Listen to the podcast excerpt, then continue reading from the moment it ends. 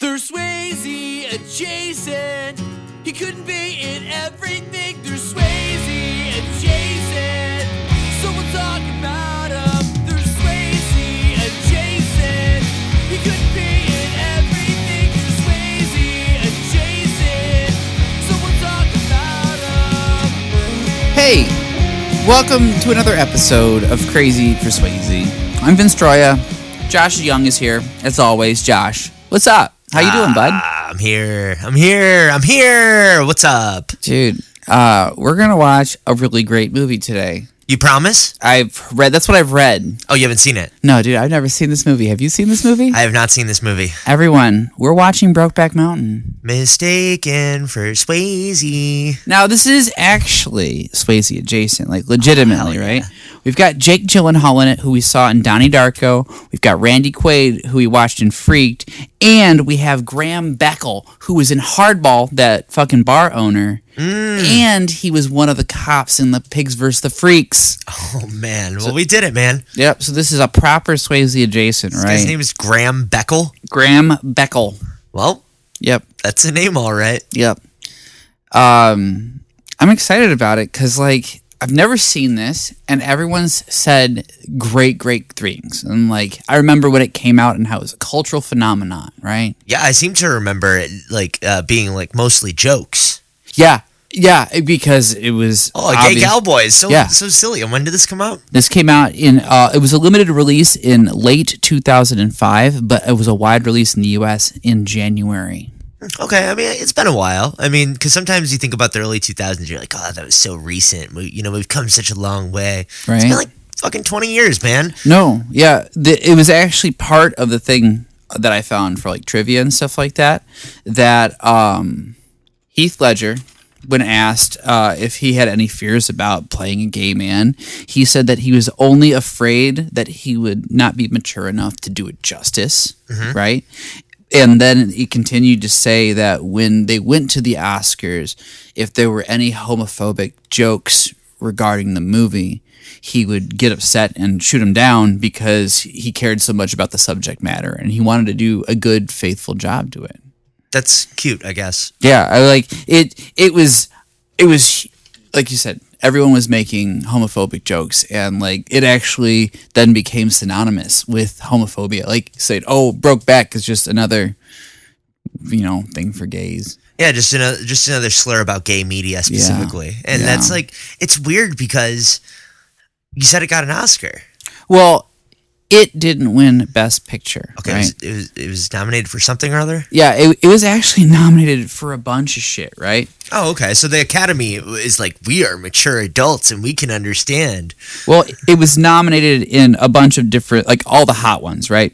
It won Best Original Score, Best Adapted Screenplay, and Best Director. But it was nominated for Best Male Lead, Best Male Support, Best Female Support, Cinematography, and Best Picture. Who's the lead? The lead was Heath Ledger. Hmm, not not Jake Gyllenhaal. He was the supporting. Hmm, interesting. Yep, and uh, I think it was Michelle Williams was up for Best Female Support as well. Now, who do you think Carmel thought was Patrick Swayze in this movie? I don't know. Do you think it was Randy Quaid? I I don't know. I I know that Randy Quaid's supposed to play one of their fathers. Okay. Um, actually, I don't know. I didn't look it up. I'm sorry. That was a lie, everyone. Um, he's just in it. He's a dude. He actually got upset because he was said he was saying that this was pitched to him as like a low budget movie, Mm-hmm. and so he was like, "I should be paid more. I'm Randy Quaid. I was in vacation." You well, know. it is like a. I mean, what was the? Uh, well, I guess you'll tell us later what the budget was. I mean, I can tell you the budget. It's not that big of a deal. Tell me the budget. I It's don't want. fourteen million dollars. That is a low budget movie. Yeah, it's not that high. Yeah, and he he's like, It's just guys on horses in the mountains. Like, what do you need? right? It's you just need a set. You need your actors. You need some presumably film. I mean, maybe not. Some sheep. yeah. Are they gonna fuck the sheep? I don't know. I don't think so. I don't think that that's what's up in this movie, bro. God, I hope not. Did I just no, I don't think that that's going to happen. is that like a Scottish thing? I don't What? know. Fucking the sheep. I don't know if that's Scottish. I don't want to say that about the Scottish people. About the Scots. Uh, I know that there's a country. It's either New Zealand or Scotland that- where where they fuck their sheep. That's like what they say about them. I, I think maybe that that's like It's a slur. That's a slur against another people. Ah, whatever. They're white. Uh, I, I mean, like, They have funny accents, dude. d- uh, hey, hey, Sheep- it's funny to call them sheep fuckers. That's Yeah. a funny thing to call somebody. yeah. I, I, I understand the the the humor behind it. It implies bestiality. I don't know about that. That's not what's funny. Bestiality. Ah, yeah, it's taboo. I guess that's why it's funny, right? Yeah, you're like you're a weirdo. So this one, it's it's it's classified on Wikipedia as a neo-western romantic drama film, right? Can you click the word neo western? I can click the word neo-western Because I would like to know like what parts of the western remain. It's mostly the setting is my imagination. It says that contemporary westerns um, is a subgenre of the western genre that includes contemporary settings and uses old west themes, archetypes, and motifs such as rebellious anti-heroes, open plains, and desert landscapes or gunfights. So I don't yeah, think there's going to be any gunfights in this movie. I'm not sure that it has the classical western themes, but I guess we'll see, right? well, I think it's more being on the plains and stuff like that. It's it's just set dressing. I, I think yeah that that maybe maybe a neo western can be said to use western themes set in the present day as well. Well, I mean, like, it's just weird to classify this and like Roadhouse in the same genre I don't know. because they're both neo westerns. You know, Well, see that that might be the thing, right? This may be like a neo western, but then uh, what's it called? Roadhouse is more of a classic. Is an urban western. oh, urban western. Yeah, Interesting. there's there's a bunch of different subgenre. Uh, Post western is in here as well. oh, that I'd like. So uh, yeah, I is that like uh, Westworld or something like that? I don't know. I, I'm not a fan of the western genre, so, um, but yeah, I don't know. It, it's but I want to see these boys kiss. yeah. There's gonna be some kissing. There's gonna be some kissing. There's gonna be some passionate kissing. Fucking Heath Ledger almost broke Gyllenhaal's nose during one of the kissing scenes, man. Oh, he was going so hard at it. There is gonna be some kissing. Is he, is he like, oh yeah, man wants to kiss a man real hard because he like, he, you know, you don't you don't kiss ladies that hard. I don't know. I don't know. The the what's it called? The tagline for this movie, uh, according to IMDb, it says Ennis and Jack are two shepherds who develop a sexual and romantic relationship. The relationship becomes complicated when both of them get married to their respective girlfriends. Oh my gosh. Uh, yeah. So that's gonna be real fucking interesting, right? Uh, yeah, I suppose. The, the girlfriends also are played by Michelle Williams of Blue Valentine and Anne Hathaway of The Dark Knight Rises. I know Anne Hathaway was in this movie. Yeah. Good Yeah. for her. We were also going to be seeing Mr. Heath Ledger, Oh, the Joker, baby, himself. the Joker baby. Yeah. Lita Cardellini, Anna Faris, David Harbour, Kate Mara, and uh, yeah, obviously Jake Gyllenhaal. Like we said, he's he's our lead boy. no fucking way. All those people are in this movie. David Harbour is in this movie. Yeah. Before Stranger Things. Yeah. Cool. Yeah. Um, Oh, Linda Cardellini. Come on, man. yeah. Th- and this is shortly after she got done with uh, the Scooby Doo movies and shit like that too, You got. uh, uh, she's got range. dude. You know, there's, there's one thing to say about her. She's got range. Lita Carney is amazing. And on top of all that greatness, right? Ang Lee, Mr. Crouching Tiger, Hidden Dragon himself, directed this film. I've seen Crouching Tiger, Hidden Dragon recently, and dude, it's still fucking impressing me. Couldn't even tell you the last Ang Lee movie that I watched, but uh, you know, Well, dude, some of his other ones I found were Life of Pi, Hulk, and Sense and Sensibility. I didn't know he did S- Sense and Sensibility. It's Yeah. familiar with those other two. Yeah, I, I know my mom had Sense and Sensibility when we were growing up, but I've never seen it. Ang Lee. Yeah, Ang Lee, man. Ang Lee, Oscar Award winner. Wow, this is the movie. This is the movie. Um, he may have won one before this. I can't remember. I feel like Crouching Tiger, Hidden Dragon won a bunch of awards as well. That movie's amazing. I feel like Heath Ledger and Patrick Swayze do have like a similar energy, but they don't look the same at all. Yeah. Why do you? Why do you? Why do you say this? I don't know. Like, I feel like I, you could sub Patrick Swayze into any Heath Ledger movie, except for maybe when he's the Joker, baby. Yeah, I don't think that Patrick Swayze would have been a good Joker. Um, And but- ten things I hate about you. I think he'd be a little too old. I, I was also going to say if he was age appropriate, I don't know if I would like Patrick Swayze in that. I think there's something about uh, just Heath Ledger and his charm that is just so specific to him. He's a little softer than Patrick Swayze, you know. Yeah, and I feel like his range is obviously v- a huge, huge. Huge enormous. thing. It's it's gigantic. Like, I, I believe that Patrick Swayze sings, but in like Ten Things I Hate About You, when he does the "I Love You, Baby" on the stairs, oh, that's fucking Heath Ledger all the way. Like, I couldn't picture anybody else doing that. You're right. You're Like, right. like if they stuck Kevin Bacon up there, fuck no, that would that would not work for me. Or Michael J. Fox, no, thank you.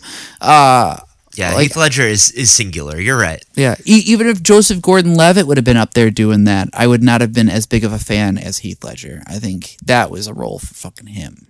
I think you're right. But yeah, I'm excited to see this. Uh, like I said, we're both going in pretty blind, so we're watching this on DVD. I bought it just for this. You ready to watch it? Oh yeah. Let's watch it.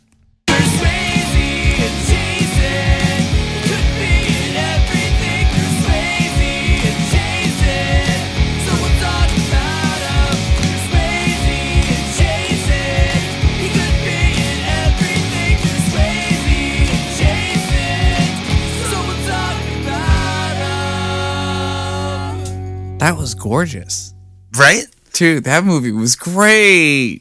Like our country is a beautiful place, dude. Yeah. It's just like I understand it now. I understand the romance of being a cowboy. You know, Yeah. I get it. Like you- you're out there, you're working for some fucking guy who owns the land. Fuck Mm-hmm. him. He doesn't even own the land. He's renting it from the c- fucking country, the government, and he makes you fucking d- ride around on your horse and sleep with the sheep. He doesn't want you to fuck the sheep. So, okay. Joe, their boss, right? What were these weird rules that he sets into motion immediately? They're not weird. He said he lost 25% of his thousand sheep last year. He Yeah. lost a huge amount of money. Yes, like like I understand why he was upset having lost that amount. So right? the rules are one of you rides the horse around during the day with the sheep and uh, make sure that the sheep go where they go. You Mm-hmm. eat meals together. One of you keeps camp and makes meals. Mm-hmm. The other one sleeps with the sheep. yeah. And Don't no fuck 'em. fires. Yeah, no fires. Oh, yeah, no fires. Yeah. um, oh, because uh, what they're doing is actually illegal. I didn't understand how it was illegal. I'm not certain either. Yeah. Or Um, was it just they weren't supposed to be doing that? it- it's rules of cowboying that I don't understand. Well, But whatever they're the supposed to be case. looking out for the the the cops, basically, Yeah, yeah. the farm cops. I think those are just regular cops. I don't think so. Yeah. I don't know. I love that the movie feels like really timeless, you know, because most of the time that they have is spent like is together. Most of the time on screen is together, Yeah. and they're mostly out in the wilderness. And there's like no technology or anything, but the movie covers like 30 years of time. Yeah, it covers a lot of time because, uh, well, it covers like what almost twenty years. I was thinking 30 years.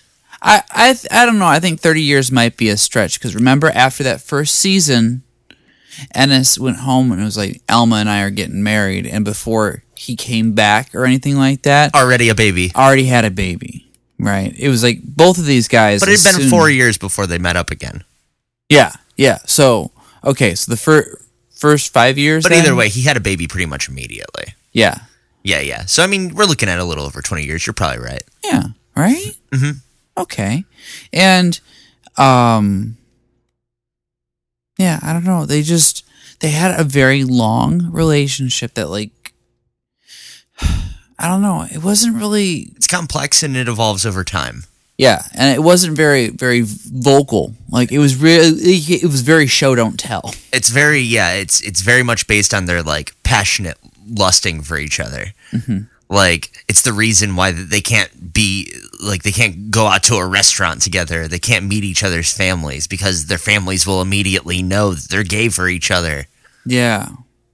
And it seems like Jack kind of lives his life uh, almost openly as a bisexual man.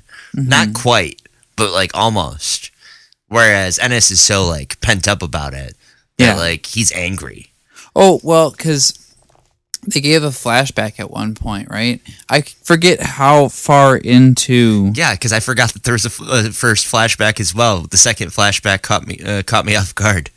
Yeah, I forgot how long the first fa- flashback was into the movie, It's right? before they do the sex. oh, is I? I think it was after that. Oh, it must be. Yeah, because Yeah. why else would they be talking about uh, gay people unless they had done sex? Yeah, like because Because Jack is saying we can go and we can live together. He's projecting this fantasy, like Ennis, you can run away from your wife and child or children because they're clearly unhappy. You Oh, can yeah. just run away now before you're in too deep, and we can go live together and just set up a little farm. And he's like, and have no, a when- camp or, s- or not have a cabin and stuff like that and run a ranch. Right. And Ennis is like, no, because when I was a kid, some guys did that and they got killed. And my Yeah. dad might have killed them. Yeah, and he was like, w- he my father took us to the bodies and made us look at them and stuff like that, and the way that uh, he described it was extremely graphic. Yeah. And I No. mean, yeah, Like- absolutely. Yeah, It's it's interesting because it, I mean, homosexuality, uh, homosexual tendencies are like genetic. So there's so much about the, like unspoken about his dad being a possible homophobe and somebody who abandoned his kids. You know, yeah, like maybe his dad was a, a lot like him. You know. potentially. Yeah, he kind of did leave his kids alone for a majority of the movie, constantly pawning them off on mom as he goes to work or goes out fishing with Jack and stuff like that. You know, I think when it comes to being dadly in this movie, like Ennis is not a good father until at the very end. But you know, also is Jack a good father? We don't even know because we don't ever see him. We, his kids don't even have actors who play them when they get older, or his Yeah. one kid, Yeah. his son. Yeah. Like I think the last time we saw him was during the um what's it called? The Thanksgiving scene. And that was pretty pretty close to the I'd say the middle of the movie. Mm-hmm. Right? Mm-hmm. Yeah, that was before they go camping and like uh Ennis gets beat up for like punching that dude in that car. hmm He shouldn't have done that. You never know who you're fucking with, you know?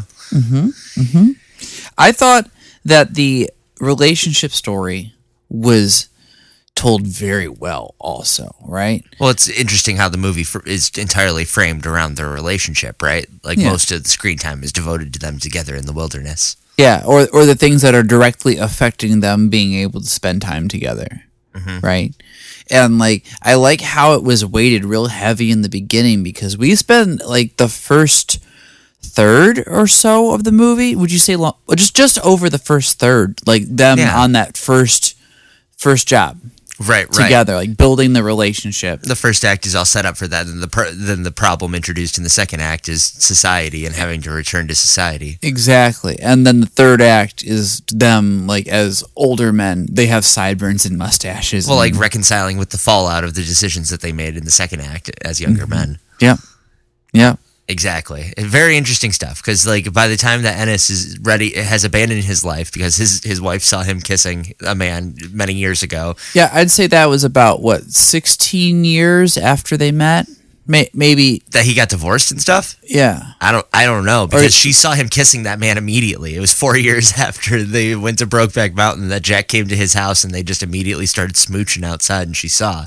But Oh, she just yeah. lived with it for years. She just buried it down. Yeah. but after but after uh, they got divorced and she was ready to talk about it uh, ennis decides like oh well everybody already knows i'm gay basically like let's just do it I'll, I'll hit up jack and we'll see what happens and jack's like well i mean you had a chance many years ago but now i've built my life and i kind of need to keep doing this thing Yeah. Yeah. And he just was like, dude, you could come down to Texas and and and we could, you know, like do something. you could go down to texas Yeah. because he doesn't live in texas does he or do- oh he does because he's Jack like does? a rodeo boy yeah Yeah, Jack. Because a- after after not getting any work and stuff like that from Joe, a season or two later, um, he goes down to Texas and starts doing rodeos, and eventually meets uh, who was it? Anne Hathaway. Anne Hathaway. What was Anne Hathaway's name? I wish I could tell you. Elaine. Nah, it's not right. I don't know. She was well into h- over half the movie. Mhm, Absolutely, because like he was mostly just trying to live his life and make ends meet, and then he just kind of landed himself in a in an optimal situation. with this, Lorraine. with this woman who's very forward. Yeah. She she wanted that dick, so he gave it to her. Yeah. and he built his life around giving her that dick. Well, and then and then he started integrating himself into the family and stuff like that, and selling. They sell like farm equipment and shit like that. She's rich, Yeah, there was a, they, so he's in a much better position when his baby comes into the world than Ennis is because Ennis is poor as dirt, Mm-hmm. and that's what sets up the rest of their lives. Like they were both poor as dirt to begin with. yeah. but Jack was always complaining about his lot in life. He was always mad at the boss and saying that we shouldn't have to do this shit. It's illegal and all that. Mm-hmm. Oh man, like I like I liked his setup. I liked him hit the setup for Jack. I like. I, I thought the Jack's story was cool because he was like, like they mentioned like later on also that he was actually trying to live a little bit more. I don't want to say openly, but he was actively going and seeking out. Do you think it was David dudes. Harbour that he wa- that he was fucking around with? I was thinking that that was what it was implying. Yeah, Because uh, yeah, like after he dies unceremoniously, uh, Ennis is trying to figure out like what all happened. Mm-hmm. And uh, of course, Anne Hathaway is like, "Well, I mean, he was doing, he was working on a tire, and it exploded, and he, oh, he died on the side of the road." yeah, and it was described quite similarly as when Ennis was describing the killing from before. Well, specifically like the wounds, I guess. Uh, Mm-hmm. But he was like having uh, graphic imaginations of what fantasies of what had happened to Jack getting beat up by some some homophobes. Yeah. it's impossible to say what's what real. actually happened. But yeah, as we Right. were be- being told it was a car car accident, he was being shown being beaten. and then when he goes to meet Jack's parents, and Jack's parents are like, "Oh yeah, he was coming up. He used to talk about coming up here with with you and setting up a cabin, Mm-hmm, but you know, actually last year he started bringing some other guy around, and they were setting up the cabin. Dad's a real dick about it, if you ask me. So yeah, I think we're to believe it was David Harbour because uh, I don't know, he was fucking David Harbour's wife, Anna Ferris. Was he? Fu- he said he was. That's but- what he told Ennis. Yeah. But I mean, then that's what, I'm saying. He's he's living his life as a bisexual man. He's he's happy. He's fucking his wife, but then bringing him up to the cabin. Oh yeah, he's fucking both of them. Yeah. Why not? Not at the same time, separately. Yeah. He's not that kind of freak. Ooh, how'd you like his little freak dance? What was that all about? Dude, he was I loved it. he was just pretending to ride a bull, right? yeah. Yeah. But it looked like a little freak dance to me. Well, he, he, he also legitimately danced a little bit later on with Anne Hathaway and fucking uh, Linda Cardellini and Heath Ledger danced too. Yeah, there was a lot of dancing in this film, that's for sure. You know who didn't dance? Who? Michelle Williams. Well, Now, she, she was just having a really hard time, dude. she was having the hardest time this entire movie. Uh, do you think she felt better after she got it off her chest? The thing that had been bothering her for like a decade? I don't know. Because uh, we don't see her after that. I genuinely couldn't tell you. But she's like theoretically remarried and everything. Oh no, she was remarried. Yeah, it she was- wasn't like theoretical. I forget what the guy's name was. But he was like, uh, I don't know. He was some guy. Yeah, it's just a dude. Yeah. Just a dude. Yeah. I mean, like, okay. So ultimately, this movie is about like the dangers of living life as a cl- closeted gay person, right? I'm not sure.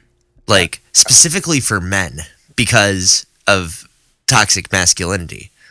Yeah, I I definitely agree that this was looking at how the just homophobia had affected just life back at the t- in- in the '60s and stuff like that, right? And it can be like internalized homophobia as well. Mm-hmm. Like, uh, that is what Ennis is dealing with throughout the whole movie. Entire thing, like they both they both have a have a talk at one point saying that I ain't queer, and the other one was like I I'm not either, and shit like that, and they were very much in denial.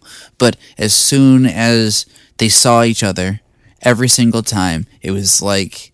It, the passion was right where it was before. and it's like the toxic masculinity from that bleeds into other parts of his life as well like he's so focused on like gender norms that he can't possibly be queer because that a man isn't queer right a man goes and works and he provides for his family, and a woman stays home and she makes food and stays pregnant and barefoot, right? Like that's what he wanted from his wife, and that's why she was so sad all the time. Yeah. And like, but she because she wanted that too, maybe, or it doesn't really matter what she wants because she has to go to work just like he does. And he's always like shielding himself from emotions and like connections by being like, "No, I gotta work." Yeah. Yeah. Yeah. You know, he's just like so full of that like rigid gender norm toc- toxic masculinity shit. And as he gets older, I think Jack gets the same way. Like he was not quite the same when he was younger. I don't know. A lot of their sexual encounters were just like so aggressive. Yeah.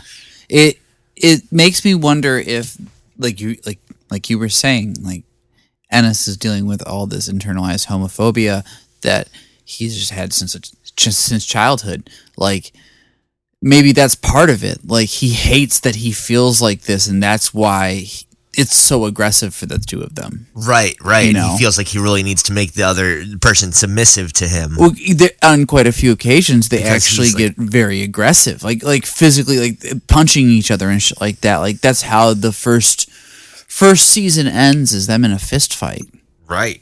you know. And that was came after they just were, were tickling around, and it just like oh Just escalated. yeah, like what it was like one of those like what are we gonna do after this? And like what do you mean? What are we gonna do after this? I'm gonna go and get married, and then What are you, know, gonna do? Oh, I'm gonna go. I guess ride bulls. Uh, Not a euphemism. Yeah, and Literally. then they, like, it, and it turns in, from tickle into actual like fucking fists and like that. It's all unspoken, you know. yeah, it's it's really weird. And and then later on in the film, also Ennis gets mad at those two biker guys at Fourth of July. Like I'm not saying that he it wasn't justified that he got upset with those dudes, but I am saying that he got very aggressive very quickly, and he was trying to fight people pretty regularly. Like Internalized homophobia Dude, does his- that shit to you. his temper was just fucking nuts. yeah, 'Cause- that's what I'm yeah. saying. Like this movie is about the dangers of internalized homophobia and like repressed ho- like homosexuality and being closeted. And I think that was really important in 2005. Like I don't know how important a message that is now. I mean, it's still an important message, but it's like for I think that it really made people who saw this movie understand like why staying in the closet is bad and why like sexuality is clearly not a choice. And like really I think that this really helped a lot of normies out, you know?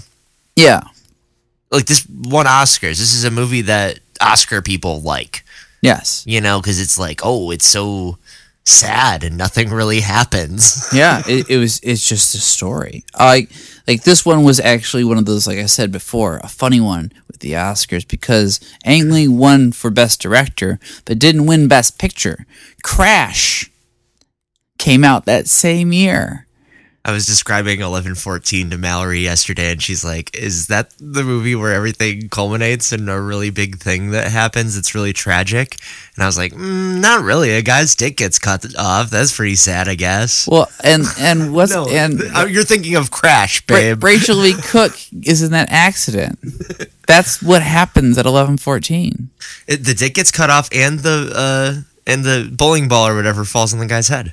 Yeah, and she she gets hit. It's all in the same motion. Oh, okay. It all happens at once. Her getting hit is the reason why the window shuts and the dick falls off. You know, But if you, I was describing the plot of 1114, and she was like, Is that, Is that Crash? And I Yeah. was like, mm, Yeah. no, it it, it was said on the internet that uh, like Jack Nicholson, who was presenting, he's like he voted for this movie, and when he opened the letter and read Crash, like everyone was like, like what the fuck are you talking about? Because they they think that they went with the safe choice because they didn't want to push the envelope being two gay members being Well, I the don't know main if it, characters. I I don't know if it needs an Oscar sweep. I'm not saying that Crash is good and deserves an Oscar. I'm saying that this movie was better than Crash, Yes, yes. and, and 1114 I think is better than Crash as well. Yeah, dude, we've talked about it so much. We might have to watch it. I know, I know, I know. It's it. I don't. I'm not looking forward to Dude, it. I I Have I ever told you about how I keep getting rid of this movie and it keeps finding its way back to me? Crash? Yeah. No, you haven't. Yeah, I've had multiple copies of this movie, and every time I get one, I give it away. I'm like, I don't like this film. Please take this, and then I just keep getting it. So, so what I've done is I've taken my co- the copy I have currently, and I put it in the garage.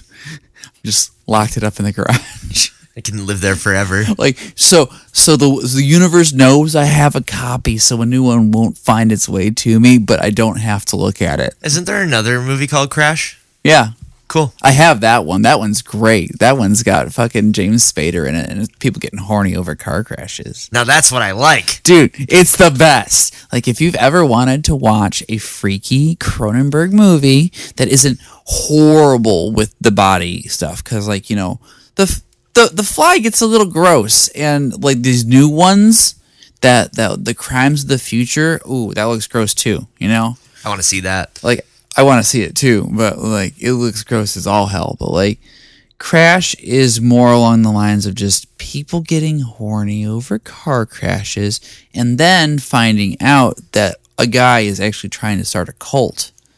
You know? Fucking Chuck Palahniuk saw that movie. He wrote a book about it. It's my favorite one. Yeah. It's Crash is amazing. You got to crash your car into stuff. It's the only way to feel alive. Yeah. Yeah. I understand. That's what it is. It like the, the opening scene But wait, isn't like Crash the Oscar nominated film also sort of about that? Isn't one of the people horny for car crashes? No, I don't think so. One of the people's Michael Pena, and the other person owns like a shop, and then the the daughter doesn't like the the dad wants a gun in the shop, so he loads it with with blanks, and because he loaded it with blanks, then uh, he doesn't shoot Michael Pena's kid, who is the bus driver of uh, some other guy that Plus, they couldn't possibly slow down. Dude, I it was one of those you know that's exactly what it is. Everybody's connected to everybody, and it's just you know bullshit. Well, I mean, like I understand that that uh, is shorthand for like a sort of film like that, Mm-hmm. but I think it should the shorthand should be eleven fourteen. It's the gold standard for films where everything happens all at once. Dude, I want to watch eleven fourteen again. How many t- times have you watched a movie where somebody's dick gets uh, chopped off, not by another person, but by an inanimate object, Yeah, and then Jason Siegel goes and picks it up. and, and it's played for laughs? Oh, it's fucking hilarious! It's so fucking funny. It's pretty funny. and Clark Gregg's in it too, dude. That's a movie. Eleven fourteen is great. If you guys haven't listened to our episode about that movie, you should listen to it, or just like stick around and wait for a rewatch because we're definitely gonna do one. Oh yeah, and, uh, tag uh, Jack Nicholson in, in your posts about this episode so that he can, you know, he can come on our podcast and we can watch eleven fourteen and he can tell us whether it's better than Crash or not. I I would love to hear Jack Nicholson's opinion about eleven fourteen. Crash Ah, It doesn't seem right. Oh, I can't. I, do you think I could do a Jack? How do you do Jack Nicholson? I don't know. I just tried one. it was it was subtle. I because like I keep thinking. I'm the Joker, baby. I'm the Joker, baby. um, I can't even think of any of the Joker's lines from the movie. Right That's now. why that's why you give him a fake Joker line. and you just try it on for Uh, size. the- have you ever seen the moon? Have you ever seen the blue corn moon? That's not how it goes. Whispers in the wind. Dude, so, okay. When was the last time you watched Pocahontas? oh, not recently. Dude, I watched Pocahontas when Mulan got the live action remake, and I was like, because I was like, I, I wonder if they're going to remake this movie next, right? Oh, no. Oh no, they They're, can't. they're gonna, dude. Dude, they They'll can't. probably do it with uh, the chick who was in Prey, Amber something. Oh, I haven't seen Prey. Um, It's well- another movie that made me go, God damn, this country is so beautiful. Well, they have this song in it. I don't know if you remember, the called colors. "Savages." Oh God, yes. Um, But it's also about how the white men are savages. Like it, it's it's Yeah. it definitely is like, pro- it's problematic isn't the right word for it. It's uh edgy or something. Well, it was it I think the cartoon did a good job depicting that like the projection of the white man's idea Mm-hmm. you know, was actually what they were doing to the native population. That's what I'm you know? saying. It's You're all right. about projection Correct. and shit, dude. Yeah, it's it's still interesting, but yeah, some of the songs are like very aggressive, and I'm Dude, the cartoon Um, like, whoa. Mulan is like racist. Yeah, let's get down to business. I mean, dude, those Huns are like monsters. Yeah. That's Yeah. that's Yeah. racism. Yeah, yeah. What about the dragon, He's black. Eddie Murphy? I mean, The Murph? it's weird that the dragon is coated black. I mean, Do you- do you- but so's the donkey, so that's weird as well. Do you think that uh, people would call Eddie Murphy the Murph No, or Murph? no. Yeah, Remember what Rick James called them? I remember what Rick James called them. Both him and his brother. okay, I have a question for you, Vince. Hit me Um, with it, baby. I, Mallory was saying that she thinks everyone has a photo of them as a baby with a cowboy hat. Do you think that's true? I guarantee that's true. That's true. You think so? You have one? I'm pretty sure I have one. I- Well, I at least for Americans, right? Because because because I have a set of photos, right, when I was a kid. That one of them was a baseball cap, one of them was a cowboy cap, one of them was me wearing big goofy glasses, and another one was me like holding a teddy bear or something like that, or in a fire hat, right? There's there's there's just a bunch of Props. things, yeah, a bunch of props they have on set during infant photos. One of which is a cowboy hat, and I'm pretty confident everyone has one. It's awesome. If you don't have one, write in to SwazePod at gmail.com and show us photos of you not wearing cowboy hats, I guess. And if Do- you have cowboy hat photos, r- send them too. We'll fucking post them on the internet if you want us to. Do you want to see mine? Yeah. Okay, perfect. It's right here. Yeah. I have a physical prop. Oh, show me it, baby. Here it is. Dude, you look adorable. It's me as a baby. I've got a red bandana and a black cowboy hat. That means I'm a bad guy. Oh, they're going to see it. They're Yeah, going to see, it. It needs a it needs a dust up. This comes from my dead uncle's personal collection. Word. um the you know i there's photos of me at every age like all the school photos or whatever and everything li- like at younger ages where you do fun photo shoots with props Mm-hmm. they stop when i'm like 13 Yeah. that's problematic i think Why do you think that's problematic? You Uh, want you want more? well i mean i had school photos when i was older than that Yeah. so I think I think it'd be really fun if if you were into taking the prop photos. Like if you got like I- like every time i was taking school photos it was me with like different hats yeah, like I wish I would have would have would have grasped onto something like that when I was a kid, so I could have consistently done it every year, and like eh, eh, maybe like it's, o- obviously taking photos of people has was instilled in me at a young age, right? Sure. and like recording things and like putting videos on shit. Like I've always been trying to document what people were doing and how they looked and sounded and everything like that in some way, shape, or form. But I really wish I would have had something of myself consistently. Like, you know, those people that take a photo of themselves every day for a year or every year on their birthdays, them and their siblings or will all take the same exact photo or something like that, you Sure. know, or try and like recreate the photos. Like, I wish I would have been able to to do something like that when I was younger. i don't think i would have appreciated the value of something like that when i was younger I don't think so either, but I wish I would have uh, had some. Like, I don't know. I've got records and stuff like that, so I Dude, guess if- that's if- cool. if and when you have kids yeah. you can instill that as a value to them, like the- Yeah. the, value of recording something. Yeah, dude. One thing that I heard, I guess, kind of recently, it was like something. I think it was uh, on a Gilmore Girls bullshits or something. You know, It was like a an episode of Gilmore Girls, or are you like No. listening to a rewatch it was, podcast? it was like a top ten moments on Gilmore Girls is Watch Mojo thing or whatever. You know, and it was just like are you telling me that you're watching trash YouTube videos about Gilmore Girls instead of watching movies so that we can read your reviews on Letterboxd? I'm just saying, I heard somewhere that it, like an older woman, that's why I'm thinking the Gilmore Girls mother, gave the advice of take naked photos of yourself when you're younger because when you get older, you're not going to look like that anymore. And it's kind of nice to remember every once in a while, you know? And uh, Just been thinking about that recently. Is that encouraging? I'm not. I'm not saying that that's encouraging anything. I'm. I'm just. I didn't want to finish the sentence. No, no, no. I, I'm just sa- saying that made me think about how I've just like tried to document and record things in my life, you know, and uh, be, I'm I not. appreciate the you know. things that I have recorded from when I was younger. It's yeah, nice. Yeah, you know, like that was like something that was like really crazy. Like I've been actually, I've told somebody this story recently. Um, when I was younger, right, when I was like five or maybe like four years old, right, my ma got this this this ornament for the Christmas tree that you could record.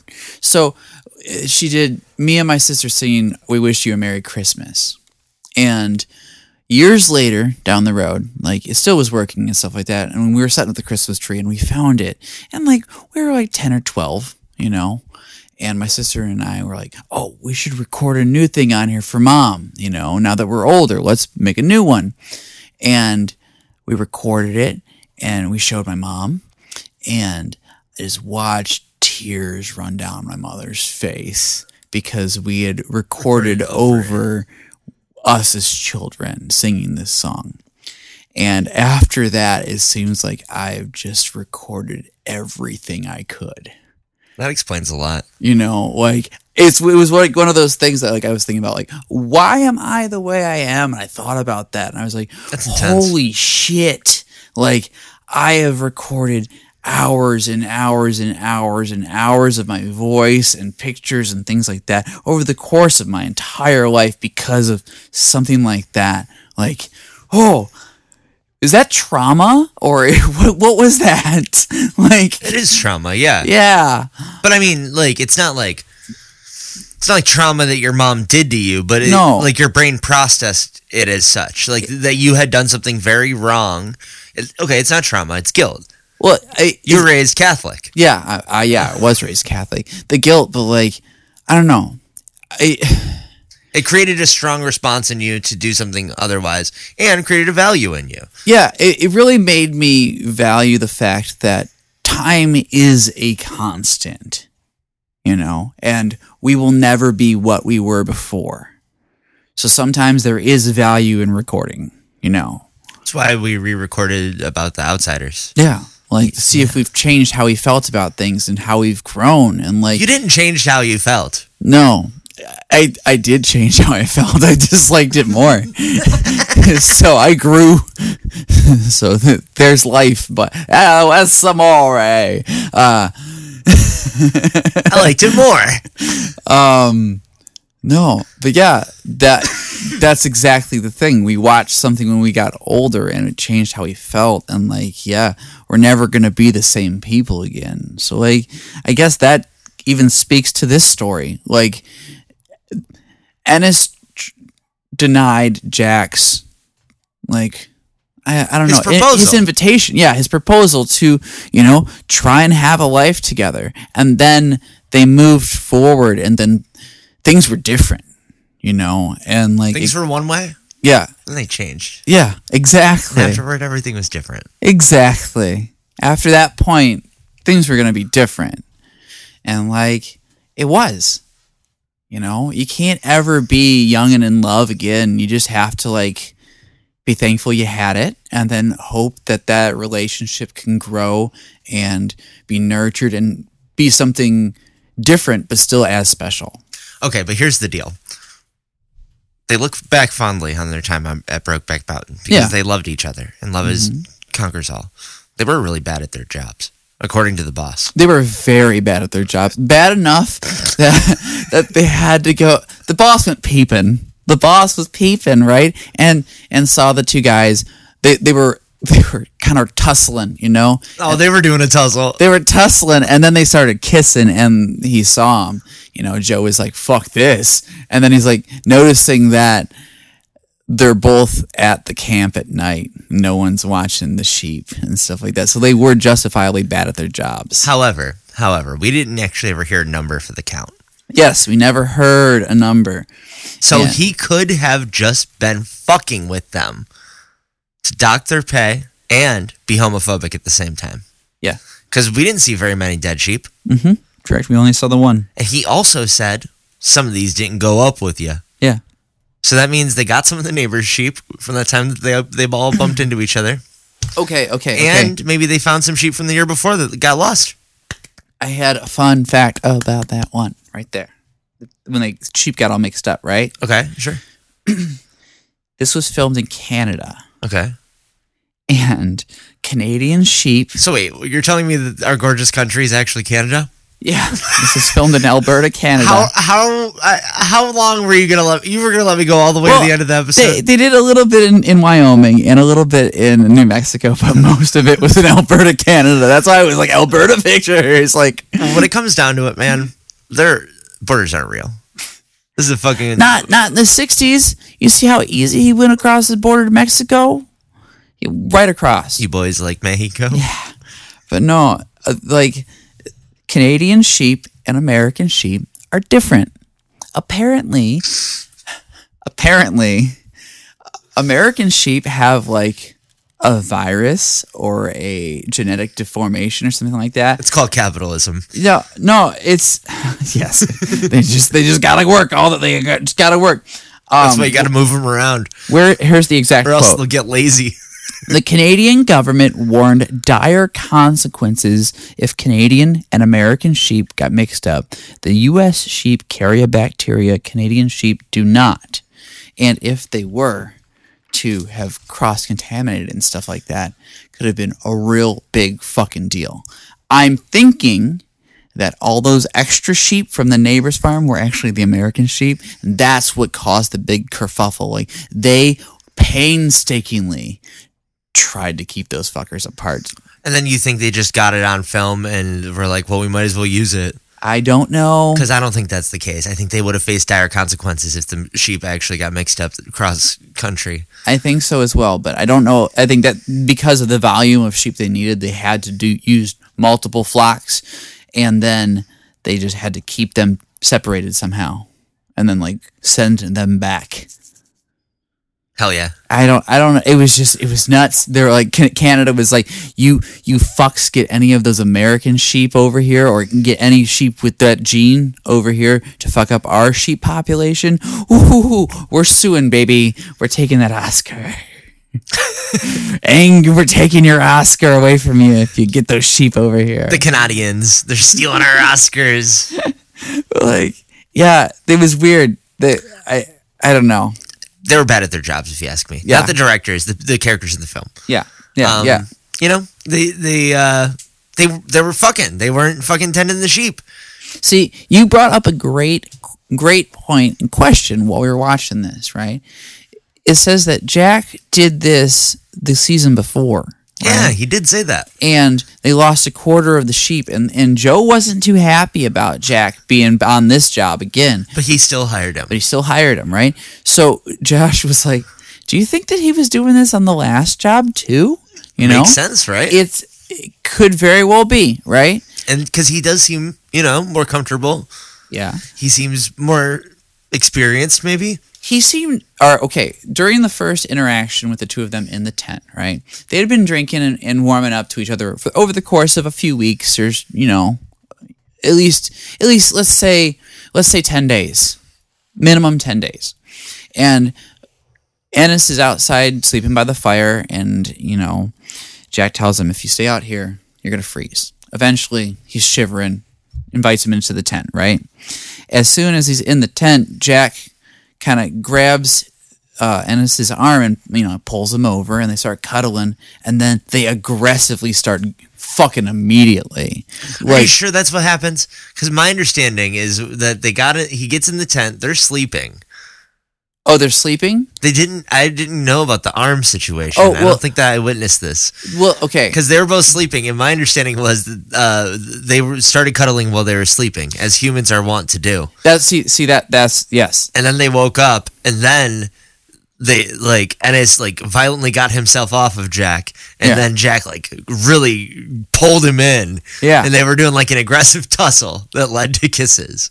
Yeah, it was And then they fucked aggressively and immediately passed out aggressively. it was it was all so Like aggressive. he and fell fast. over aggressively right after he nutted. yeah, It was it was weird. yeah. it was it was so quick and like I it had passion of some sort. Imagine this though. You're the cowboy, right? You're like, no one's ever been gay before. right?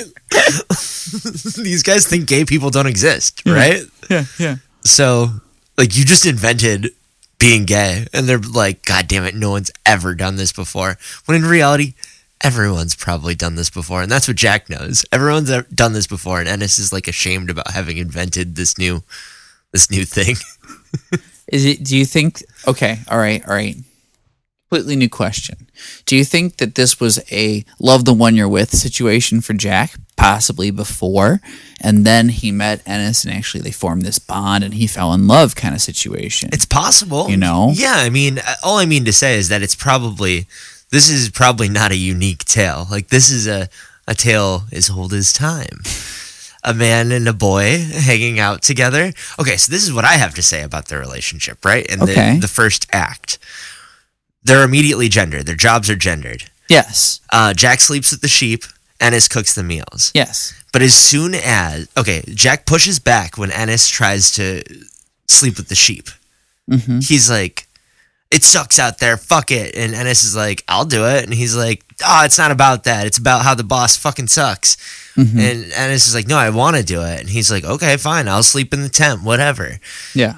uh, Jack sleeps in the tent. So Ennis is like out there with the sheep, whatever. He likes it. He's having a good time. He's actually way better at being a cowboy than Jack is. Yeah. Jack was like playing a big game like he was a good cowboy, but he was just getting his horse to buck for no reason. He doesn't really know what he's doing. As soon as Jack was put in in the gendered feminine role of cooking the meals and tending to the home, he immediately submitted to Ennis Yeah. he immediately became the housewife and Ennis immediately took control as the man. I don't think that it's necessarily being the housewife. I'm saying that the That's- jobs are gendered. The Yes. jobs that they were given were gendered. And Okay. it turns out that they were given the wrong gendered jobs because Jack is more comfortable like ha- living a homestead life and Ennis wants to be a man. He wants to be a man. He's so about the gender norms, you know?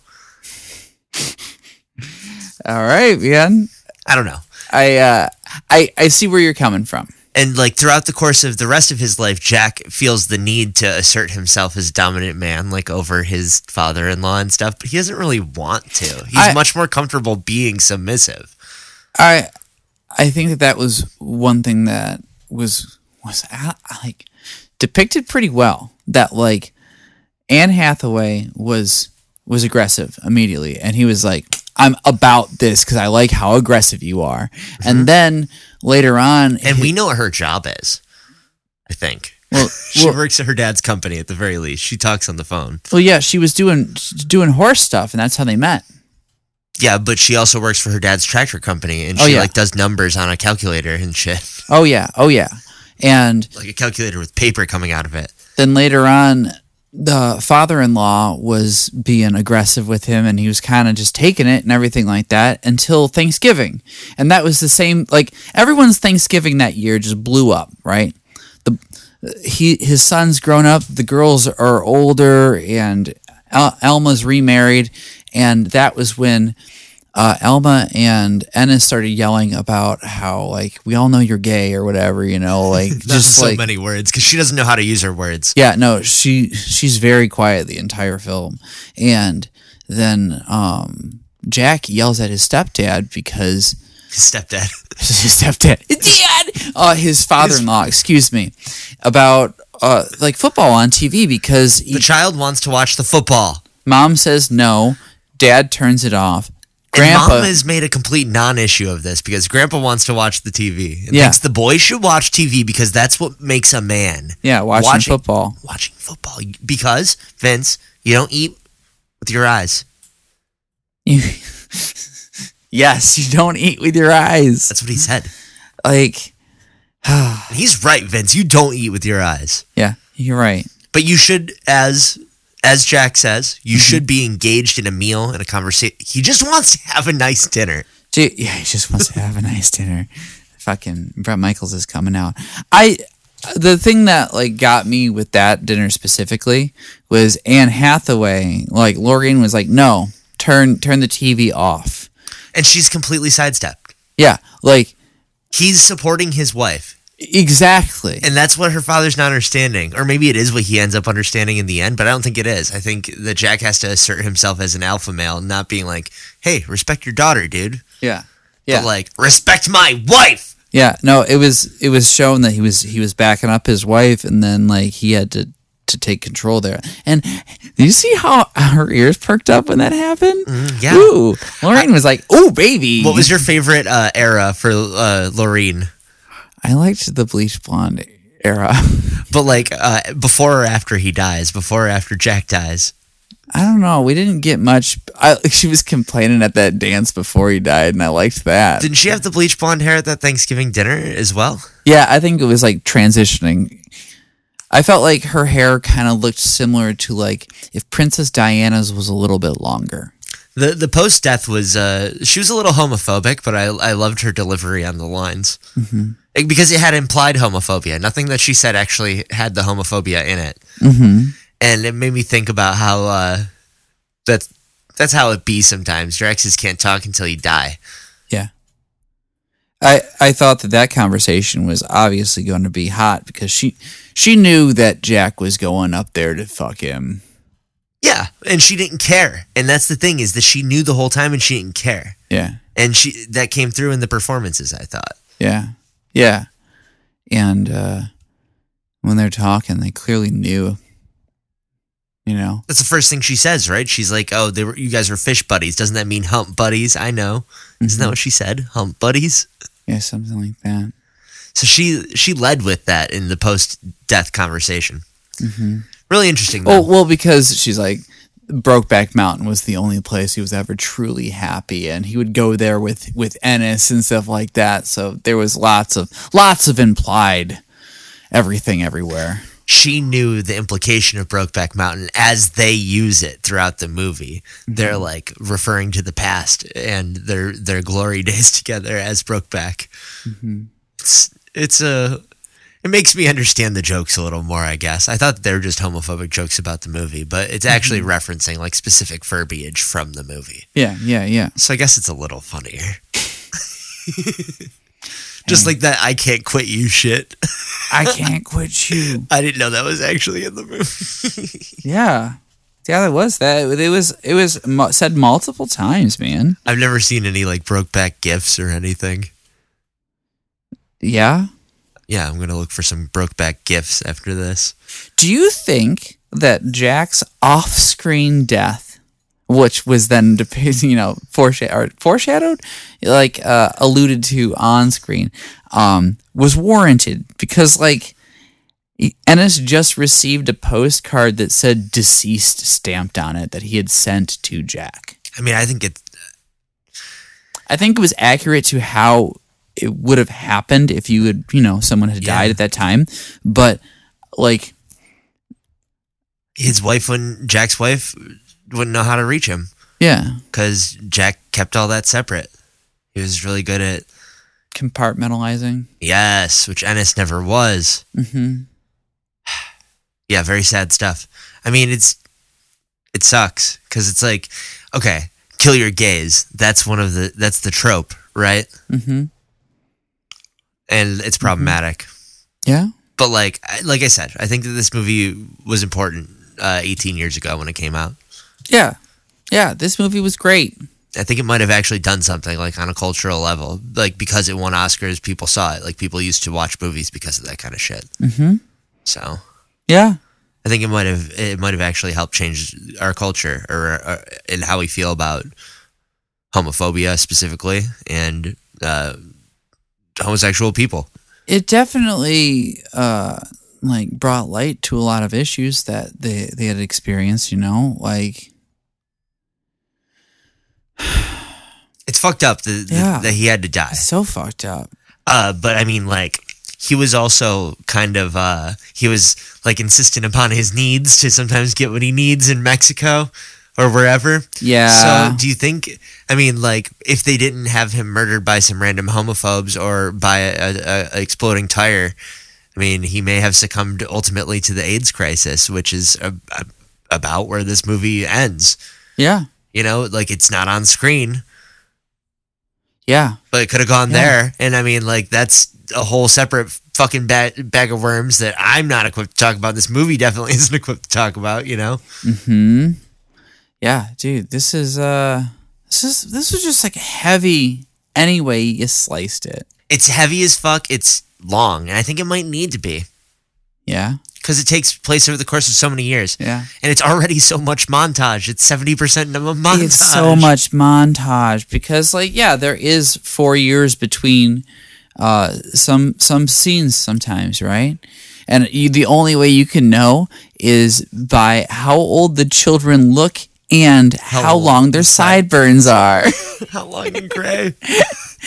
and whether or not uh, Jake Gyllenhaal has a mustache. yeah, cuz he had one at the end of his life. Yeah. Oh Yeah. man, it was cute, man. I liked it. I didn't believe them as old, but I mean, who cares? Why didn't you believe him as old? You said you didn't believe them as old. I, I understand, but I want to hear why you didn't believe them as old. I didn't believe them as old because they are young men and their their makeup was not great. The budget for this movie is thirteen million dollars, Mm-hmm. and they spent most of it on the wardrobe I feel that. and the mustaches. Yeah. Oh, and the horses, dude. So I was looking into uh, Ang Lee, right? Mm-hmm. Like, because we had talked about how this had won uh, the best director for him, right? Mm-hmm. He, he actually was was not a winner for Crouching Tiger, Hidden Dragon. He was only a nominee for best director and best picture. What? But um, he also won uh, best director for The Life of Pi. No, he did win Best Director for The Life of Pi. Yeah. Yes, oh, and excuse he got me. Best I'm sorry. Director on this movie. He got he got he won best director for Brokeback Mountain Oh, okay. and Life of Pi. Okay, perfect. But he was nominated for best picture for Life of Pi and um, this one. So you're saying Crouching Tiger, Hidden Dragon didn't get didn't get its due at, at the time. Well, he just didn't win the Academy Award specifically. Yeah, but it's now regarded as like a seminal classic. I guess not seminal. I don't.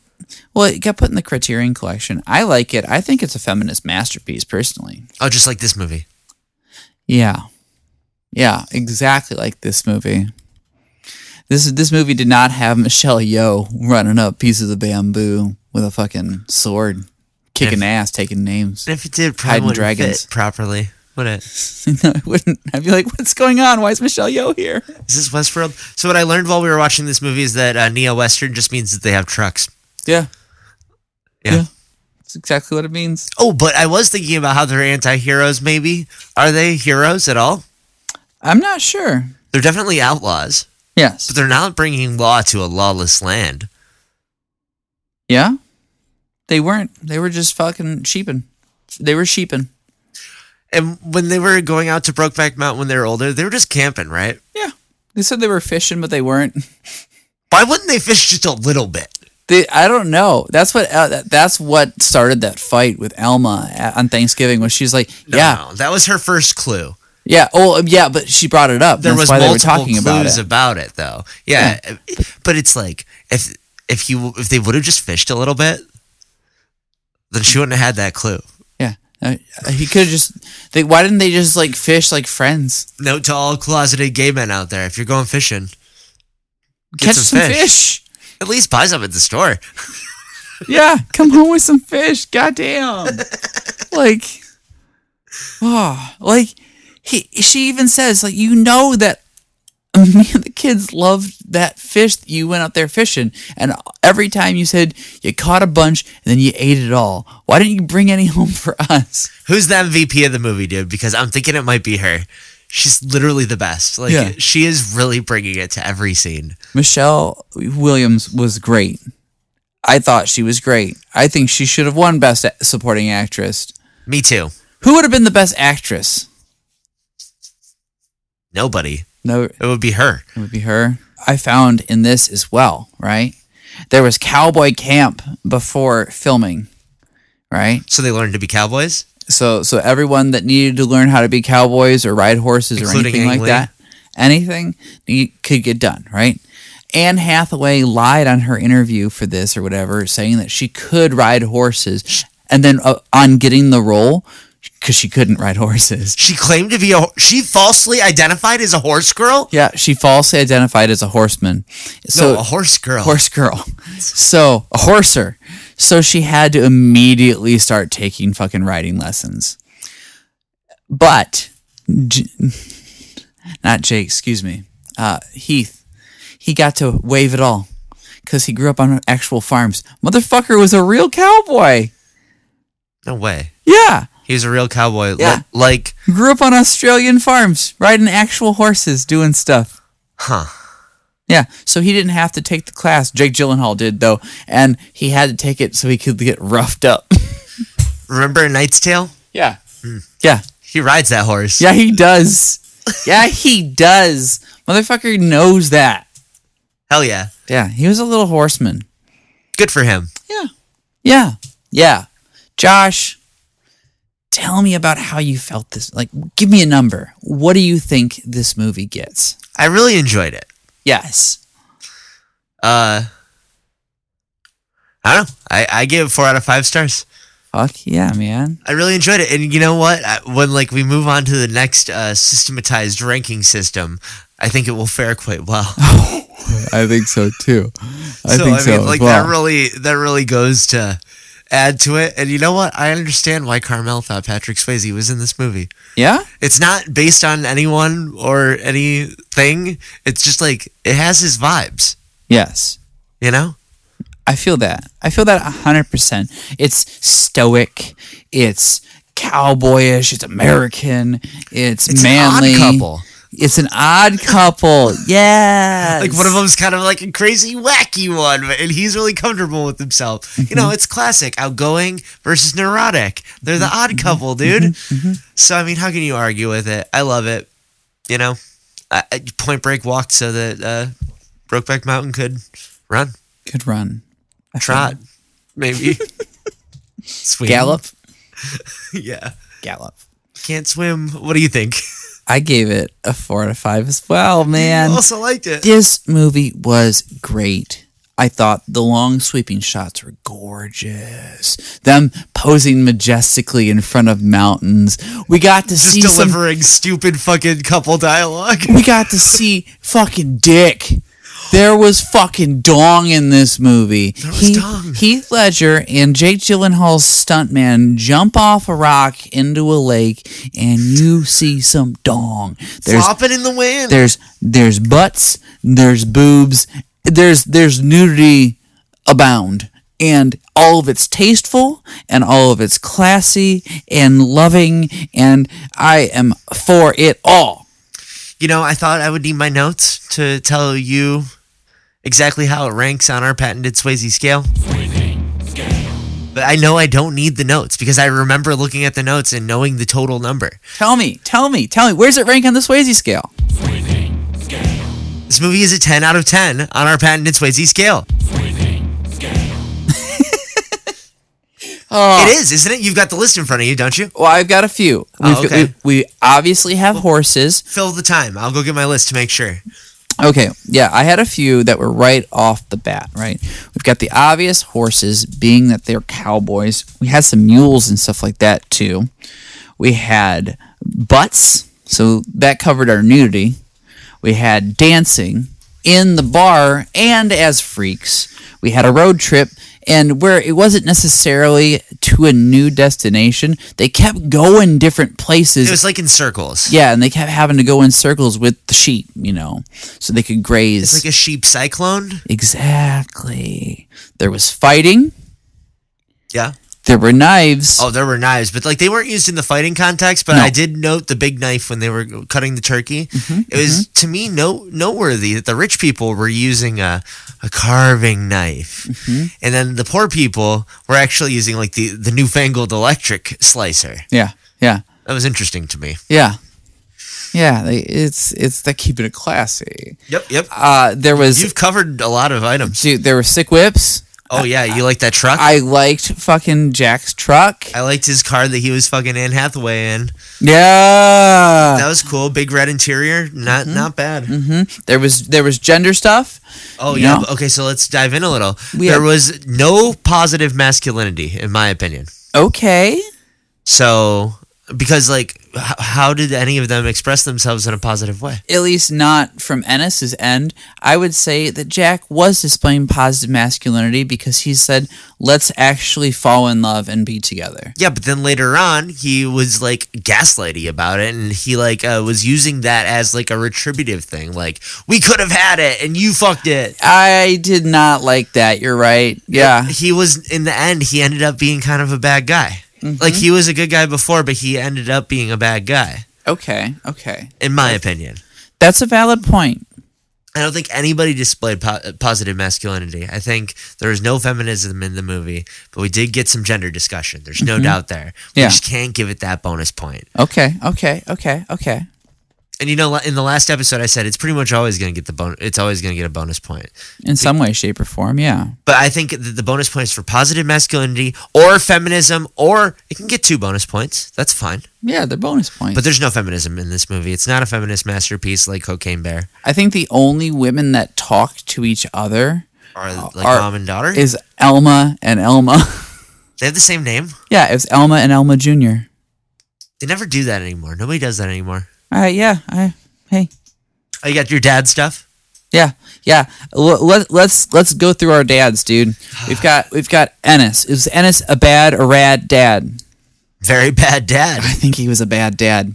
I think he was a bad dad until the last possible moment. when he no no but he still tries to distance himself and then give himself benefit for doing the absolute minimum Yeah, like his daughter's like can you come to my wedding he's like i gotta work I Well, guess I can I'll, call ca- off." I'll call off and it's like dude you did the absolute least but and and this was supposed to be framed as growth because he did not do that before.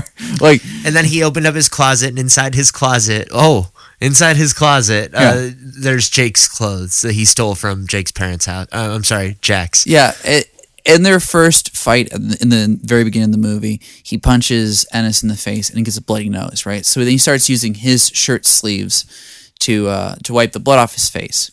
Those shirts were in his childhood closet closet at his parents' house, and you know he found it when he went to go visit his parents to, to get his ashes. Do you do you think that hi- his parents like were were cool? I, feel think- like I I feel like they think- were as cool as they could have been Vince, given the time. I think what you're saying is that we got to take it down to fashion corner. yes, in the middle of this Yes. patented Swayze scale. Yes, yes, we do. what I was up with their house? I don't know. Okay, so on the outside, It was white all- chipped paint, Yeah. ex- revealing just a wood structure. Inside, gray, Mm-hmm, White and gray chipped paint, filling a wood structure. dirty. His childhood bedroom had no posters, no pictures, no nothing like that. the hallway, not a single window. no windows, no windows. Upstairs hallway, not a single window. No. It was it was an odd situation. Like I Actually, like it was a bungalow situation up there too. yeah. It's weird that there was a hallway at all. They were just getting so fucking hallway happy in the 1900s and they built that fucking house. Oh, we just found out about these cool things called hallways. You wouldn't believe it. No, they don't need windows. Yeah. You know what, though? It occurs to me. We don't have a hallway in this house. We don't. Isn't that weird? Yeah, we don't have a hallway in this house. Yeah. You you have a stairway, that's the closest thing to a hallway. Pretty cool. Yeah. Yeah, you were right. We were sitting there. I was trying to figure. Josh was like, you know, they didn't have hallways until like the mi- 1595. Yeah, and I was like, well, what'd they do before that? And he's just like, they just have rooms connected to other rooms as we're sitting in a room connected to another room, to another room, to a hallway. I'm glad that you understand now. Oh, dude. It just, but these it just people, melts they in my were brain. gray. They were the grayest people. They were so gray. Mom, very sad. They looked like ki- kind of like that. Um, all right, I know it's not a husband and wife. It's supposed to be a American father and Gothic. daughter. Yeah, an American Gothic. But yeah, if that was a husband and wife, then yes, that's what it would look like. this guy had like such brows. Like, Like it Courage wa- the Cowardly Dog. like it wasn't like his his the hair on his eyebrows was like really intense like uh, like uh Eugene Levy uh but it's more like his the the muscles of his eyebrows were very like strong His actual brow yeah it was almost Cro Magnum esque. No, but like I felt like he had control over it. Like he could shift it to emote. You know, it's very spooky. Okay. And okay. then the the mom uh, and the dad mildly homophobic, oh yeah. possibly majorly. Uh huh. Mom, not homophobic, just sad. Yeah. Gave him a little garbage bag to take the take the shirts home in. But you Oh. know what? They did look like Courage the Cowardly Dog's uh, family. Yeah. Yeah. Maybe. But she like Muriel is happy, Yeah. even though her husband is a grouch. Yeah. Um, this lady was not happy. Yeah. But she was like, "Come back after you spread the ashes," and he never went back, as far as I could tell. Mm-hmm. Maybe he should have. She could have given him a reward for his quest. She did tell him to come back sometime. Maybe he should. Maybe he should, and maybe we should go back to our Swayze scale. Um, okay, class stuff because you know the the, the poorness. Oh, constantly. Why is this guy so constantly, yeah. poor all the time? Cause he, I don't know. I don't think that Ennis's character was ever like instilled any personal value outside of being like a cowboy or something like that. Well, he So- didn't really have parents. Yeah, and he, so he never really because everyone abandoned him. You know, like as soon as his sister got married, she left him alone. As soon as his brother got married, he left him alone. So he was kind of just on his own and didn't really have any personal value. So he wasn't ever trying to improve his station. Right. You know, He was just always like, "Oh, we're poor, and that's just how it is." yeah, he, he, Whereas Jack just like fell into the right vagina. Yeah. Yeah. Elma mentioned like, "Hey, we could move we could move into the t- into town, you know? Like you could get a new job like working in a, in, a- in a shop or something like that and, and you know, I could get a job working at at the grocery store or something, you know, and just like the girls could have neighbors and friends to grow up with." And he's like, "No. Don't want that. That could be too e- that could be too nice. We could be too happy." Absolutely. So, yeah, I don't know. The I class think- stuff was there. I, I, I think I think it was trying to depict that Ennis felt he could not do any he could not do any better when he was it was being shown that he could very easily do better. Absolutely. You know, Do you think he could though? I mean, like, I guess he's a smart guy. He's just so self-loathing all the time that he can't do anything. He doesn't want to improve his lot in life. I don't know. I think that that's a great a great observation that th- his depression because of uh, because of his self-loathing like does very much inhibit his ability to Like, want more for yeah himself. yeah yeah that makes a great that's a great point And I do think that's a lot about uh, what like class struggle is even about in America, modern America, not 1960s through 1980s America, where you're like, ah, man, maybe I just don't deserve any better, you know?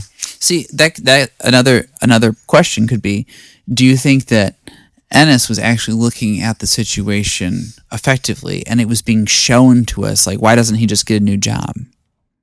Like, Well, he doesn't know how to do anything else. exactly. Is that his fault? And He th- but he thinks he's dumb, and he's not. Exactly. That's not his fault. Nothing's anyone's fault. Yeah. yeah. Yeah. Yeah. I, I'm sorry, I didn't mean to take it to the obvious, utmost Yeah. extreme, but it's like, I mean, it's not his fault that he thinks he's dumb. No, it's not. I mean, but like, y- all you got to do is think you're not dumb, and then maybe you won't be dumb. You're right. The end. You're right. Spe- no. that's a speaking of great being point. dumb, uh, do you think that we abandoned two other segments as well? what other segments? Oh, we abandoned Batter or Rad Dads and Fashion Corner. Just like Ennis ab- abandoned his family. Well, you know, you know what so really he was helped? a bad dad. You know what would really help in those situations if we had a, a theme. You know, our listeners. I know we have talented listeners out there, right? Uh-huh. We would love to have some themes made for some of our segments. If you've got any ideas, pitch them or fuck, send them in. We'll use them. Like we would love to showcase some of the art our uh, our listeners can produce. Collaborators. Yeah, you know, just if you've got some fun stuff, we'd love to see it. We'd love to hear it. We love to we love to check it out. Because then, like, you just hit the theme again at the end, boom, and that's like the end of a parenthesis. Yeah. Because Bada like bing, we bada still boom. we have three open parentheses, Yeah. so it's time to start closing some of them. Okay, yeah. If, if you want to email us any of those kind of things, it's swayzepod at gmail.com. Perfect class stuff. It's there. That's the end of that parenthesis. It is. uh, the end of the previous parenthesis. Let's go back to fashion corner. Okay.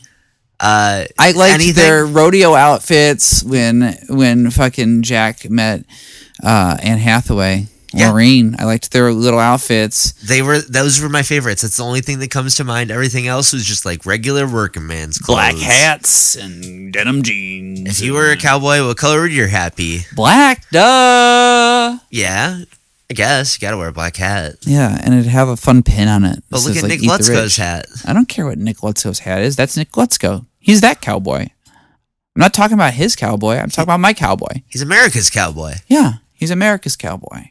Okay, okay. Um, yeah, I, that's those are. I mean, the rodeo outfits were it for me. They win fashion king and queen. I I agree with you. And, you the, know, I- and the clowns, the clowns. Oh my god, the clown! Yeah, they I- brought out the clowns for this one. Jake Gyllenhaal really tried to hit on that clown, and the clown was like, "Hey, listen, man, just because I take the bull doesn't mean that I will take your dick." And Jake Gyllenhaal's like, "Ugh," and then like, a clown go- Uh, received. and then yeah, the clown goes over and starts talking to some bros, and it's like, "Ew, "Is he gonna get his ass kicked?" And then it just it doesn't happen, so no big deal. Mm-hmm. I thought that clown was gonna be a villain, but it immediately got cleaned up by Anne Hathaway. It was fine. Good beard. If you Good if you gotta have a beard, it's good. It's gonna be Anne Hathaway. Yeah, Okay, that's the end of Fashion Quarter. yeah. Blue. Was Jack a rad dad? Dude, he, nobody in this movie is a red dad. They're all bad dads. All bad dads. All across the board, and all the dads that came before them were also bad. E- everyone was a bad dad. Joe was a bad work dad. Um, fucking Ennis's dad's dead, so he had a dead dad. He wasn't even a bad dad. And Jack's No, stepfather his in law dad was bad. His dad showed him a dead body of Oh, a hom- yeah. homosexual man when he was a kid. Yeah, bad dad and uh, father-in-law, bad dad. You know, everyone's a bad dad. bad no- dads all around. Yeah, and that's why I felt like I was ready to move on from that. I but I only addressed the one guy as the bad dad, and then we went into detail about how that was related to his class struggle and all that stuff. So it was all open parentheses that made sense. But I'm just glad that we can get all those parentheses closed. Where are we sitting, Josh? Ah, Okay, so uh, we covered everything. There's romance, there's athletics, there's dancing. We've got everything except for the gender bonus points. So, if I'm not mistaken, we've got knives as one bonus point, and we've got dancing as the other bonus point. Does that make sense to you? Sounds good to me. So, as far as I can tell, we've got 10 out of 10 hanging dongs with two bonus boobs on our patented Swayze scale. I love bonus boobs. Bonus fucking boobs, man. We weren't. Ex- I wasn't expecting a second set. no, no, no, not at all. What I The mean, like, Anne Hathaway boobs were like surprising enough, but then the second set was like, whoa. yeah, when, when we saw Michelle Williams' boobs, I was like, oh, and these are emotional. It was so much. Josh, this made money. It made money It's on a $13 million budget. Tell me how much it made. It made 547k opening weekend. And wait, then- wait, hold on. What? Op- just opening weekend. That was opening weekend alone. But worldwide gross, $178 million. That's why Randy Quaid was pissed. He's like, I wanted more money because this made fucking tons. Like, Whatever, dude. The- when you make a movie, there's it's always a gamble. Dude, you know what? You know what he could have done? Just accepted the fact that he did not get as much as he would have liked on this film, and then pursued more films like this in the future, asking for more money. You know, and uh, maybe not diving further into conspiracy theories. And you know what else he and- Uh. could have done? he could have just given the fucking role to Patrick Swayze like it belonged. Yeah. You know what? Yeah, that should have been Swayze. I th- I think that's the role of him.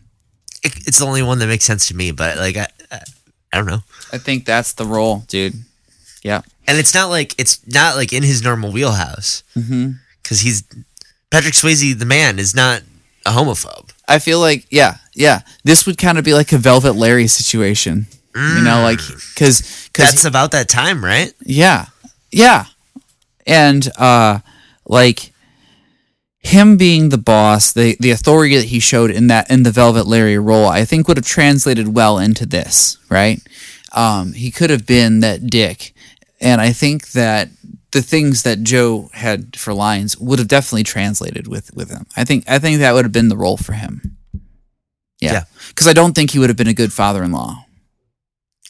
Yeah, I wouldn't have liked that as much. Mm-hmm. And he definitely can't be the Cowboys because he's too old. Yeah. Yeah. So yeah, yeah, I would say that he would be their boss Joe, Randy Quaid's role if he were in this film. So fuck Randy Quaid for wanting more money. yeah, fuck him, fuck him, fuck him, fuck him. But Did, was this before or after the Hulk? what do you mean? This movie for Ang Lee. Oh, this was after. Cool. Yeah, Hulk was 2004, I think. Like just after. Yeah, I think this was the movie after Hulk. I know that it was not not liked. Oh, it was Guess who saw it at 2003. the theater? This Dude, guy. I saw it in theaters too. Both of us. I liked it. Yeah. Well, a okay. So Ang Lee's situation here, right? Sense and Sensibility in '95, uh, Crouching Tiger, Hidden Dragon in 2000. There are a few others in here, but I haven't heard of them. Hulk in 2003, Brokeback Mountain 2005, Life of Pi in 2012, and Gemini Man in 2018 or 2019. Excuse me. I'd like to remind you of the preview that we saw before this movie for Pride and Prejudice, Yeah, which you assumed was Sens- Sensibility. I just did assume. I and did it, assume. And it has Tom from Succession in it. Oh, Pride and Prejudice does. It's pretty cool. I've never seen Succession. You gotta watch it. I'm probably not going to. But you want to know how this did? Did Bafo BO? Letterbox has it at 4.1 out of 5. IMDb at 7.7 out of 10. Rotten Tomatoes at an 88% with an 82% audience score. Amazon has it at 4.6 out of 5 with a 79% 5 star, 5% 1 star. Their DVDs didn't work. These gay DVDs did not work. Well, you know who else didn't work? These gay cowboys. Yeah. yeah, they, they got fired. They didn't work. Now, this did have a tagline, Josh. You want to rate it for me? Oh, yeah. Love is a force of nature. What? Yep, I like it. It's the only one? Yeah. Thumbs I- up or thumbs down? I give it thumbs up. I liked it one. Love is a battlefield. Um, love is a force of nature. Why not? That's what it's about. Yeah. Thumbs up. Yep. It, accu- it accurately represents the movie. And I think, like I said, I think this changed people's minds. Yeah. Uh, like not immediately upon viewing, but like over the course of of twenty years. Well, I can tell you it changed one person's mind. It made Roger Ebert horny. This movie wisely never steps back to look at the bigger picture or delivers the message. It is specifically the story of these men, this love. It says in a close up, or excuse me, it stays in a close up. That's how Jack and Ennis see it. You know, I ain't queer, Ennis tells Jack after their first night together. Me neither, Jack says. What did Roger Ebert give this? At least three, probably three and a half. Roger Ebert gave this four out of four stars. Hell, Motherfucker yes. loved this movie And you know why? because it made him goddamn horny. You know what? Fucking love Roger Ebert. Dead ass motherfucker. He is he is a wild one, man. He just solely base, rates movies based on how horny they make him. Thank you for that quote. Yeah. you know, I, I appreciate your uh, I appreciate your your curating of the of the Roger Ebert. I know that before I accused you of gaslighting me into making me think he was horny. What I appreciate is that it's actually true. Dude, he writes it in every one. He's so horny. He notes them in every single one about how horny it makes them in, in in 19 sentences. He could just say, This made me horny, and then that'd be the end of the review. But no, he's got to make three paragraphs thumb about up, it. thumb down. Rotten Tomato, Oh. Roger Ebert. Did it make you Randy? It made me Randy, baby. That's what he would do. I bet he gave that movie like a one star. Did not make me horny. Did not make me horny. And then the second one came out, and he's like, four out of four stars. Heather Graham's in this one. Yeah, yeah. Uh, Roger Ebert, a complicated man, but ultimately so simple. Josh, this movie was great. I loved it. I, I thought it was awesome. Could you recommend this for anyone? I could recommend it to anyone. Like, yeah, that's how anyone I feel. who could watch a movie that's over two hours long. yeah, and Maybe there's a place that you could cut it. Like, like I think there's probably a spot right in the middle where you could cut it and Um, make it two movies. I feel I feel you, but I at the same time, I wouldn't want that. I like it as one. I think I think that it coming out in 2006 when we were all widely accepted DVDs was the best time for it because if it were on two fucking tapes like Titanic, I don't think this would have flown. I, I, I don't think this would have been as well received, especially in home media, because everyone would only watch the first half or the second half Yeah, first half's pretty cool. first half really had a lot of motion weight like it, it kept pulling you along right but then the second half was all emotion It's so bleak. oh yeah oh yeah I, it, it made me feel a lot of things i had a tear i had a tear or two I don't know if I had any tears, but I liked it. yeah i thought it was great i uh and i do think that if you wanted to share this with someone and they're like i don't want to watch that gay movie you can you can confidently tell them to fuck off firstly and uh secondly this is so much more and maybe if they watched it they might come away as a better person Yeah, you got it. yeah, I think that this was very, very good, and uh, it, it- it probably should have won that fucking Oscar. It should have. Yeah, I think so. yeah, Especially if like because like I said, it, it's a it's an Oscar type movie. You Mm-hmm. know, they make them for the Oscars now. Like this last year, everything everywhere all at once wasn't made for Oscars. That was just made to be a movie. It just so happened to win all win all those Oscars. This Mm-hmm. Yeah. was a movie that was made to win Oscars. It was a big risk, yeah, and I think it I think it won out in the end. yeah, yeah. I think this was great. Four out of five stars. It made me horny. Yeah, yeah. Four out of five stars. If you agree with us or don't, um, write in swayzepod at gmail.com. We got all those social medias at swayzepod. Josh's on Letterboxd at Joshua CY, and I'm on Letterboxd at Vincent Troya. Um, we're chilling. We're, we're keeping this this Pride Month celebration going, man. Woo! Um, I feel like our months are becoming themed one after another now. they must be all must all months must be Oh, themed. months must be themed. What's next month going to be? Um, fucking propaganda. We're crazy